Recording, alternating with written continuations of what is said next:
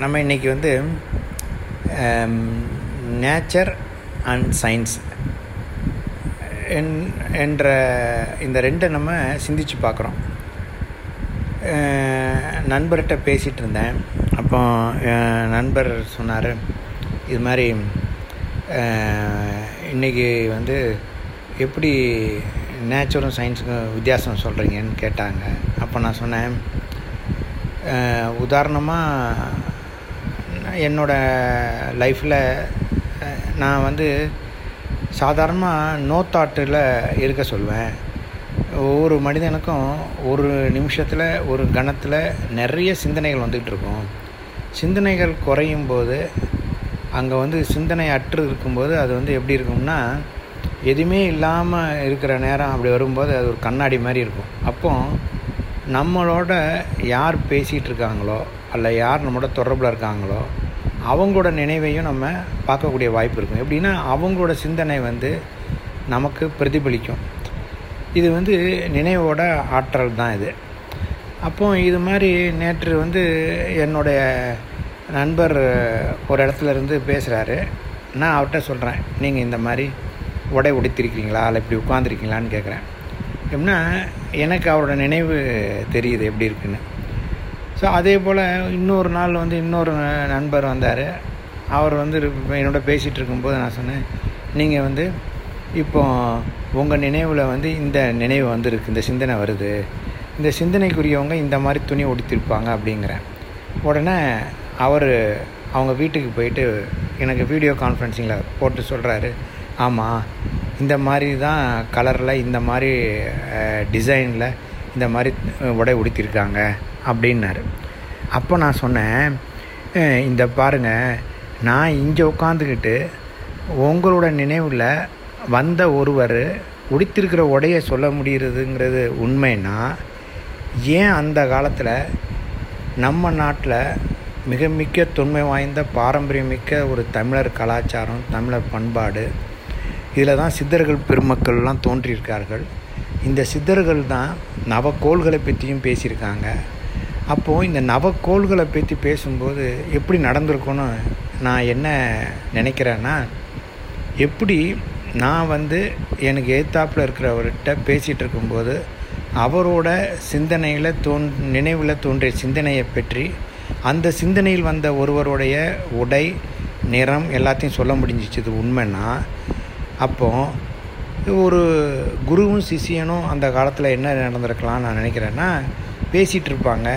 அப்போ சிஷியன் ஒரு கேள்வி கேட்பான் உலகம் வந்து இப்படி தான் இருந்துச்சா?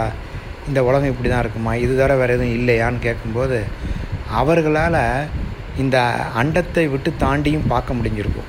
அப்படி பார்க்கும்போது கோள்கள்லாம் என்னென்ன இருந்துச்சு? எப்படி இருக்குது அப்போ சிஷியன் கேள்வி கேட்டிருப்போம் ஏன்னா சித்தர்கள் பாடலாம் இந்த மாதிரி கேள்விலாம் இருக்குது குருவும் சிஷியனும் இயற்கையை பற்றிலாம் நிறைய கேள்விகள் கேட்குறாங்க. நவகிரகங்களை பற்றி கேட்குறாங்க அதிலிருந்து தான் ஜோதிடமே வந்துச்சு. இந்த ஒம்பது கிரகங்களை பற்றியும் அமாவாசை பௌர்ணமி திதி பஞ்சாங்கம்ங்கிறதே பஞ்ச விஷயங்கள் ஐந்து விஷயங்களை அதுக்கு எடுத்து கொடுக்குறது தான் பஞ்சாங்கம். அந்த பஞ்சாங்கத்தை வச்சு தான் திதி ராகு காலம் யமகண்டம் அப்படின்னு ஒவ்வொன்றையும் அது வெளிப்படுத்துது. இதெல்லாம் இன்றைக்கி நே ஆராய்ச்சி பண்ணி கொடுத்தப்பட்ட விஷயம் இல்லை. எத்தனோ ஆயிரம் ஆண்டுகளுக்கு முன்பாக எத்தனோ ஆயிரம் ஆண்டுகளுக்கு பின்னால் நடக்கக்கூடிய பௌர்ணமியும் அமாவாசையும் கரெக்டாக சொல்ல முடியுதுன்னா அது எப்படி என்னால் சொல்ல முடிஞ்சிருக்கும்? அப்போ அந்த அறிவியல் விஞ்ஞானம் அப்படின்னு சொல்கிறது க கணக்கியலை வந்து தன்னோட நினைவாற்றலால் கிரகங்கள்லாம் எப்படி மூவ் ஆகுது? எந்தெந்த இடத்துல எந்தெந்த கிரகங்கள் எந்த ஸ்பீடில் போகுது? அப்படியெல்லாம் இவங்க நினைவால் கணக்கு பார்க்க முடிஞ்சிருக்கு. அப்படி கணக்கு பார்க்க முடிஞ்சனால அவங்களால ஒரு பஞ்சாங்கத்தை எத்தனை வருஷம் கழிச்சு வேணால் பஞ்சாங்கத்தை கொடுக்கணும்னு கேட்டால் கொடுக்க முடிகிற அளவுக்கு அவங்களுக்கு அந்த வல்லமை இருந்தது. அதனால தான் ஒம்பது கிரகங்களை பற்றி எந்த உலகத்தையாவது எந்த இடத்துலையாவது இந்தியாவில் அதுவும் தமிழ்நாட்டை தவிர வேறு எங்கேயாவது இதை பேசப்பட்டிருக்கான்னு பாருங்கள் அதே மாதிரி இந்தியாவில் கூட குறிப்பாக எடுத்துக்கிட்டோம்னா தமிழ்நாட்டில் தான் இந்த நவகிரக வழிபாடு எல்லாம் இருக்கும். ஒவ்வொரு கோயிலும் நவகிரகம் இருக்கும். வடநாட்டில் எங்கேயாவது நவகிரகம் இருக்கான்னு எங்கேயாவது பார்த்து சொல்ல சொல்லுங்கள் பார்ப்போம் இல்லவே இல்லை. ஏன்னா இது இவர்களோட பண்பாடு. அப்போ அறிவியல் வ- வளர்ச்சியில் விஞ்ஞானத்தை தன்னுடைய நினைவாலே கண்டுபிடிக்கக்கூடிய வல்லமை படைத்தவர்கள் இந்த மண்ணில் வாழ்ந்துட்டு போயிருக்கிறாங்கங்கிறது தான் உண்மை. அதோட பெரிய ஆச்சரியமான விஷயம் ஒம்பது கிரகங்கள் கோயிலெல்லாம் இருக்குது அந்த கோயிலில் பார்த்திங்கன்னா ஒம்பது கிரகங்களுக்கும் ஒம்பது விதமான நிறமான துணிகள்லாம் கட்டப்பட்டிருக்கும். அதில் ஆச்சரியமாக இப்போ விஷயம் இருக்குன்னா செவ்வாய்க்கு வந்து சிவப்பு துணி கட்டியிருக்கும். இன்றைக்கி சேட்டலைட்டு போய் மாஸ் பிளானட்டில் போய் லேண்ட் ஆகுது அந்த செவ்வாய் கிரகத்தில். லேண்ட் ஆகிட்டு என்ன சொல்கிறாங்கன்னா ஆராய்ச்சியில் அது வந்து ரெட் பிளானட்டுங்கிறாங்க. ஆனால் நம் முன்னோர்கள் அன்றே சொல்லிட்டாங்க இதுக்கு சிவப்பு கலரு இது சிவப்பு தான் கட்டணும் இது சிவப்பு பிளானட்டு அப்படிங்கிறாங்க. சனியா இது கருப்பு பிளா கருப்பு குருவா மஞ்சள் அப்படின்னு ஒவ்வொன்றுக்கும் ஒம்பது கிரகத்துக்கும் ஒம்பது நிறத்தை கண்டுபிடிச்சிருக்கான்னா அவன் வந்து பொய்யா சொல்லலை உண்மையாக தான் சொல்லியிருக்காங்கிறத இன்றைக்கி அறிவியல் வந்து ப்ரூவ் பண்ணிகிட்ருக்கு சரி இவன் எல்லாம் இயற்கை ஆமாம் இயற்கையை தாண்டி இயற்கையாக நினைவால் மனிதன் கண்டுபிடிச்ச விஷயத்த செயற்கை போய் கண்டுபிடிச்சி சொல்லுது. அப்போ கண்டுபிடிச்சி ஒத்துக்குது. ஆனால் செயற்கை வந்து எவ்வளவு செலவு செஞ்சு கண்டுபிடிக்குதுன்னு பாருங்கள் இயற்கை உட்கார்ந்த இடத்துல இருந்தே தன்னோட எண்ணம் சுத்தப்படுத்தப்பட்டால் தன்னோட சிந்தனை ஒருங்கிணைக்கப்பட்டால் தன்னோட நினைவு தூய்மையாக இருந்தால் எதிரில் என்ன இருந்தாலும் கண்டுபிடிக்க முடியுங்கிறது தான் அந்த பேசிக் தேரி இதில் தான் இருந்திருக்கு. அப்போ இந்த அளவுக்கு இதை கண்டுபிடிக்கிறப்போ என்னோடய நண்பர் கேட்டார் இன்னும் எப்படி வழக்கம் சொல்ல முடியும்? அப்போ நான் சொன்னேன் இப்போ வந்து ஒரு அப்துல் கலாம் இருந்தார். அப்போ வந்து அவரோட ஆராய்ச்சியில் பல விஷயங்கள் நடந்தது. அப்போ இப்போ வந்து இஸ்ரோ வந்து ஒரு ஆராய்ச்சி மையத்துலேருந்து ஒரு விண்வெளிக்கு ஒரு சேட்டலைட்டை விட்டாங்க மூணுக்கு அதை போய் பார்த்தா அதில் வந்து கம்யூனிகேட் பண்ண முடியாமல் பிரிவு கம்யூனிகேட்டர் தொடர்பு இல்லாமல் போயிட்டு. கம்யூனிகேட்டரே அங்கே கம்யூனிகேட் பண்ண முடியாமல் போகுது. அப்போ நான் என்ன சொன்னேன்னா சாதாரணமாக எல்லா பொருளுக்கும் உணர்வு இருக்கும். உணர்வு இல்லாத ஒரு பொருள் எதுவுமே இருக்காதுங்கிறது தான் என்னுடைய எண்ணம். உதாரணமாக நம்ம பார்க்கலாம். காலையில் பைக் எடுப்போம் இல்லை ஸ்கூட்டர் எடுப்போம். எடுக்கும்போதே ஏதோ பிரேக்கை செக் பண்ணணுங்கிற மனசு சொல்லலாம். இல்லை பெட்ரோல் இல்லையா? அப்படி இல்லை ஏர் இல்லாமல் இருக்கான்னு பார்ப்போம். பார்த்தா அதே மாதிரி பார்த்தா அதில் ஏர் இல்லாமல் இருக்கும். இது மாதிரி அன்றாட நிகழ்வில் கூட நம்மளோட உணர்வு வந்து சில குறைகளை தன்னால் சுட்டி காட்டி காமிக்கும். அதுதான் உணர்வு. அப்போ உணர்வுக்கும் உயிருக்கும் வித்தியாசம் இருக்குது உயிர் உள்ள பொருளுக்கும் உணர்வு இருக்கும். உயிரற்ற பொருளுக்கும் உணர்வு இருக்கும். நீங்களே பார்க்கலாம் நடந்து போவீங்க. ஒரு இடத்துல ஒரு ஒரு குப்பை கிடக்கும். அது நம்ம சொல்லுவோம் என்னை தூக்கி தள்ளி போட்டு போ அப்படிங்கும். நம்மளாக எடுத்து போடுவோம். சரி ஒரு ஒரு பிளேட்டில் வந்து ஒரு ஒரு இருபது சாக்லேட் இருக்குது நம்ம என்ன பண்ணுவோம்? ஏதோ ஒரு சாக்லேட்டை தான் எடுப்போம். அந்த சாக்லேட் வந்து நம்ம சொல்லுவோம் நான் தான் எடுத்தோன்னு சொல்லுவோம். ஆனால் நல்லா சிந்திச்சு பார்த்தோம்னா அந்த சாக்லேட் வந்து நம்மளை எடுத்துக்கோன்னு சொல்ல சொன்னிச்சு. உணர்வுல உணர்வு பேசினுச்சு. அதான் எடுத்தோம். ஏன் சொல்கிறேன்னா நான் வந்து எல்லாரும் மொழிக்கு மொழின்னு நம்ம பேசுகிறோம் மொழி. மொழினா என்ன? இஸ் அ கம்யூனிகேஷன் கம்யூனிகேஷன் என்ன? ஒருத்தருக்கு ஒரு விஷயத்தை சொல்கிறது பரிமாற்றம் செய்து கொள்வதற்கு ஓசையுடைய உள்ள ஒரு இதுதான் மொழின்னு நம்ம சொல்கிறோம் அப்போ நம்ம அந்த மொழிக்கு என்ன சொல்கிறோம்னா ஒவ்வொருத்தருக்கும் என்ன மொழின்னு கேட்குறோம் தாய்மொழின்னு கேட்குறோம் தந்தை மொழின்னு யாரும் நம்ம கேட்கல ஏன் தந்தை மொழின்னு கேட்கலேன்னா ஏன் அது தாய்மொழின்னு கேட்டோம்னு நீங்கள் சிந்திச்சு பார்த்தீங்கன்னா மிகப்பெரிய அற்புதமான ஒரு உண்மை வெளிவரும். அதான் அது என்னன்னா நீங்கள் பார்க்கலாம் ஒரு பசு கன்று போடும். அந்த கன்று போட்ட உடனே கன்றுக்கு கண் திறந்திருக்காது. தன்னோட தாயோட மடியில் போய் பால் குடிக்கும் அந்த கன்று. அப்போ அந்த கன்றுக்கு வந்து கண் திறக்கவில்லை. ஆனால் உணர்வு மூலமாக தாயோட மடியில் சென்று பால் அருந்தது. அதே போன்று தாய் ஒரு குழந்தைய ஈன்றிருப்பா எடுத்திருப்பாங்க பிறந்திருக்கும்.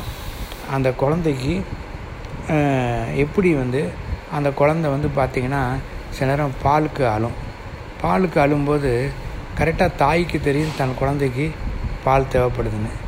இப்படி ஒவ்வொரு விஷயங்கள் நீங்கள் பார்த்தீங்கன்னா அப்போ அந்த குழந்தை வந்து எங்கோ ஒரு இடத்துல இருக்கலாம் தாய் ஒரு இடத்துல இருக்கலாம். ஆனால் தாய்க்கு மட்டும் கண்டிப்பாக தெரியும்.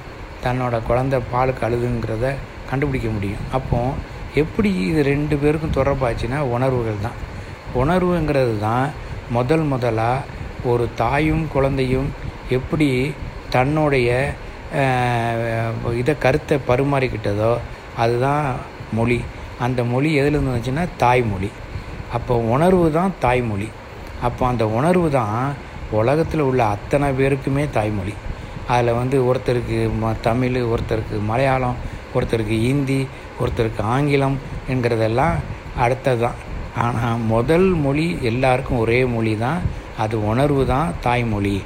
அந்த உணர்வு அதனால தான் அது பேர் தாய்மொழின்னு வச்சான். இல்லைன்னா அது பேரை தந்தை மொழின்னு வச்சுருக்கலாம் இல்லை மதர் லாங்குவேஜ் ஃபாதர் லாங்குவேஜ்னு வச்சுருக்கணும். வைக்கல ஏன் காரணம்னா அது பேர் வந்து தாய் மூலம் தான் முத முத ஒரு கம்யூனிகேஷனே ஸ்டார்ட் ஆகுது. இதுதான் அர்த்தம். அப்படி பார்க்கும்போது இன்றைக்கி வந்து ஒரு இயற்கைங்கிறது ஒரு அதுவும் ஒரு உணர்வு மூலம் தான் இயற்கையிட்ட நம்ம பேச முடியும். உணர்வு வந்து மூலம் இயற்கையை நம்ம தொடர்பு கொண்டிருந்தோம்னா நம்ம நிச்சயமாக பல விஷயங்களை தெரிஞ்சிருக்கலாம். உதாரணமாக நீங்கள் பார்த்தீங்கன்னா ஒரு ப இருபது முப்பது வருஷத்துக்கு முன்னாடி பள்ளிக்கூடத்தில் படிக்கும்போதும் அப்போல்லாம் கா கால்குலேட்டர் கிடையாது. நம்ம எல்லோரும் நாலு இலக்கம் உள்ள எண்ணெய் மூணு இலக்கம் உள்ள எண்ணால் பெருக்கக்கூடிய அளவுக்கு நமக்கு ஞாபகம் சக்தி இருந்தது அதோடு பார்த்திங்கன்னா ஒரு தொலைபேசி வந்து எத்தனை தொலைபேசி என்ன நம்ம மனப்பாடம் பண்ணி வச்சுருப்போம். நம்மளால் நினைவில் கிட்டத்தட்ட ஒரு குறைஞ்சபட்சம் ஒரு முப்பது நாற்பது நண்பரோட நண்பர் ஃபோன் தொலைபேசி நம்பரோ நமது வீட்டு நண்பரோ எல்லாத்தையும் நம்மளால் எடுத்த உடனே சொல்ல முடியும். ஆனால் இன்றைக்கி நம்மளால் பக்கத்தில் நமக்கு அடிக்கடி பேசிகிட்டு இருக்க நண்பரோட தொலைபேசி செல்பேசி நம்பர் கூட சொல்ல முடியாது. நம்ம செல்பேசி நண்பர் என்னன்னு கேட்டால் கூட பத்து நிமிஷம் யோசிப்போம். நான் பார்த்துட்டு சொல்கிறோன்னு ஏன்? என்ன காரணம்? இது மறந்து போச்சு. என்ன காரணம்னா நம்ம எதை ஒன்று நம்ம பயன்படுத்தலையோ பயன்படுத்துகிற பண்பாடு நம்மள்கிட்ட ஒரு சிந்தனை குறைஞ்சிச்சின்னா அது ஆட்டோமேட்டிக்காக என்ன ஆயிடுதுன்னா அந்த செயலியை அது இழந்துருது. அது போய் செயலியை விட்டுருது. அப்போ விட்டப்புறம் என்ன ஆகிறோம்? செயற்கைக்கு நம்ம போயிட்டோம். இப்போ இதில் இருந்து நல்ல கருத்தை தெரிஞ்சுக்கலாம். நம்ம இயற்கையாக வந்து இப்போ முப்பது நாற்பது தொலைபேசி நம்பரை ம நினைவில் இருந்தது. இன்றைக்கி ஒரு நம்பர் கூட நினைவில் இல்லை. என்ன காரணம்? எங்கே அது மறந்து போச்சுன்னா நம்ம அதை பயன்பாட்டுக்கு அதை தொடர்ந்து வச்சிக்கலாதனால அந்த செயல்திறன் நம்மளை விட்டு நீங்கி விட்டது. இதுபோல தான் நீங்கள் வந்து இயற்கையாக வாழ்கிறது நம்ம முறையை நம்ம தொடர்ந்து இருந்தோம்னா இன்றைக்கி நமக்கு ஏசியே தேவையில்லை. நம்ம என்ன பண்ணுறோம் எப்படி வந்து கால்குலேட்டர் வந்த உடனே அந்த நினைவு சக்தியை நம்ம நம்ம நண்பரை சேர்த்து வைக்கிறத மறந்தோமோ இழந்தோமோ அதே போல் ஏசி ஏர் கண்டிஷ்னர்லாம் வராதுக்கு முன்னாடி வீட்டில் நம்ம படுத்திருப்போம். வெயில் காலமாக இருந்தால் கூட சரி ஜன்னல்லாம் திறந்து விட்டு படுத்திருப்போம். அப்போ காற்று வரும். இந்த காற்றை வந்து நம்ம உடம்பாகிய இயற்கையின் அமைப்பான உடம்பில் அதுவே அந்த சுற்றுப்புற சூழ்நிலைக்கு ஏற்ப நம்ம உடம்பை பக்குவப்படுத்தியிருக்கோம். அதுவே என்ன பண்ணும்? வெளியே வந்து உஷ்ணம் அதிகமாக இருந்துச்சுன்னா தனக்குள்ளே வந்து குளிர்ச்சியை உருவாக்கி இந்த உடம்பு சிஸ்டத்தை பண்ணிகிட்டு இருந்துச்சு. இப்போ கால்குலேட்டர் மாதிரி ஏர் கண்டிஷன் வந்த உடனே இது என்ன பண்ணுது? இதை வந்து விண்டோவை க்ளோஸ் பண்ணிவிட்டு ஏசி ஆன் பண்ணிக்கிச்சு. ஏசி ஆன் பண்ணோடனே என்ன பண்ணுது? இந்த பாடி சிஸ்டம் தன்னோட இயற்கையாக வெ வெளியில் உள்ள வெப்பத்தை ஏற்றுக்கக்கூடிய தன்மையை இழக்குது.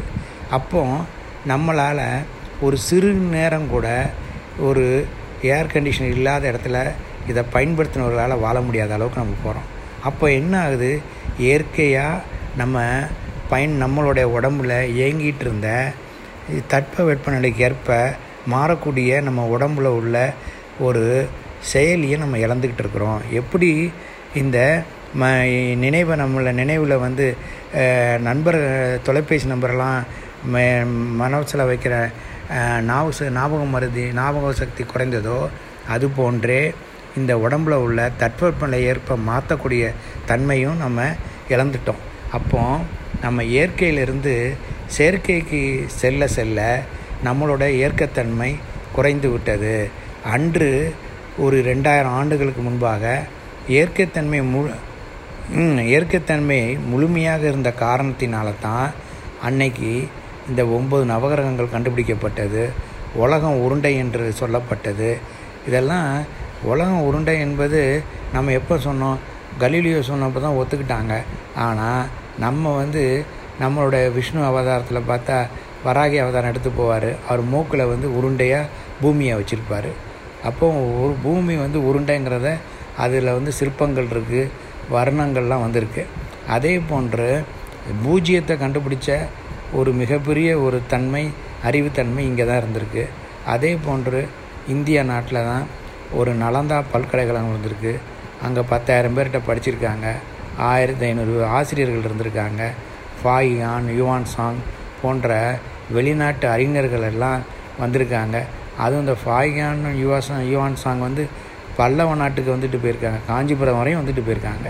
அந்த அளவுக்கு காஞ்சிபுரத்துக்கு வர அளவுக்கு இருந்திருக்குன்னா அப்போ தமிழ்நாட்டில் ஏதோ ஒன்று மிகப்பெரிய ஒரு அவனுக்கு அறிவு தேடலுக்கு ஏதோ ஒரு பொருள் இங்கே இருந்திருக்கணும். அதை தேடி தான் அவன் வந்திருக்கிறான். அப்போ இந்த மாதிரி ஒரு மிகப்பெரிய இயற்கையோட ஒரு சமுதாயம் ரொம்ப நிறைய ஆண்டுகளுக்கு முன்பு வாழ்ந்துருக்கிறாங்கன்னா அது இந்த இந்த இடத்துல தான் இருந்திருக்காங்க. அப்போ இதை வந்து நம்ம எப்பவும் இயற்கையை நோக்கி நம்ம போனோம்னா செயற்கை நம்ம ஒன்றும் பண்ணாது. இன்றைக்கி இயற்கையை விட்டனால தான் நம்ம செயற்கையை நம்புகிறப்போ நம்மளை கொண்டு போய் சிக்கலில் கொண்டு விட்டுறது இன்றைக்கி இந்த பெரிய உலகம் முழுவதும் இன்றைக்கி ஒரு சிறிய நுண்ணிய கிருமியை கண்டு எல்லோரையும் ஓர் இடத்துல பூட்டி உட்கார வச்சுருக்குன்னா இயற்கையை ப இயற்கையை ஒட்டு வாழ்கிற மிருகங்களோ செடி கொடிகளோ அதை ஒன்றும் அந்த நோய் கிருமி பயன்ப கிருமி வந்து அவர்களை தாக்கவில்லை. யாரை தாக்குதுன்னா செயற்கையை நம்பி போன மனிதனை தான் தாக்கிட்டு இருக்கு இயற்கை நம்பி போன என்ன சொல்கிறது ஆறு அறிவு கம்மியான அனைத்து ஜீவராசிகளும் நிம்மதியாக இருக்குது ஆனால் ஆறு அறிவு பெற்ற மனிதன் இன்று செயற்கையை நம்பியதன் காரணமாக வீட்டில் அடைபட்டு நான்கு செவர்களுக்கு உட்காரக்கூடிய சூழ்நிலையை உருவாக்கியிருப்பது செயற்கையே. அது இயற்கையே அல்ல. இயற்கையை நம்பியிருந்தால் நாம் செயற்கையை வென்றிருப்போம். நாம் செயற்கையை நம்பினோம் இயற்கை நம்மை வென்று விட்டது அதுதான் இந்த நிகழ்ச்சியிலிருந்து இயற்கையா செயற்கையா என்பதை அறியக்கூடிய வாய்ப்பு இந்த கருத்து மூலம் தெரிவிக்கக்கூடிய பதிவு மூலம் தெரிவிக்கக்கூடிய வாய்ப்பு எனக்கு கிடைத்திருக்கு. நன்றி வணக்கம்.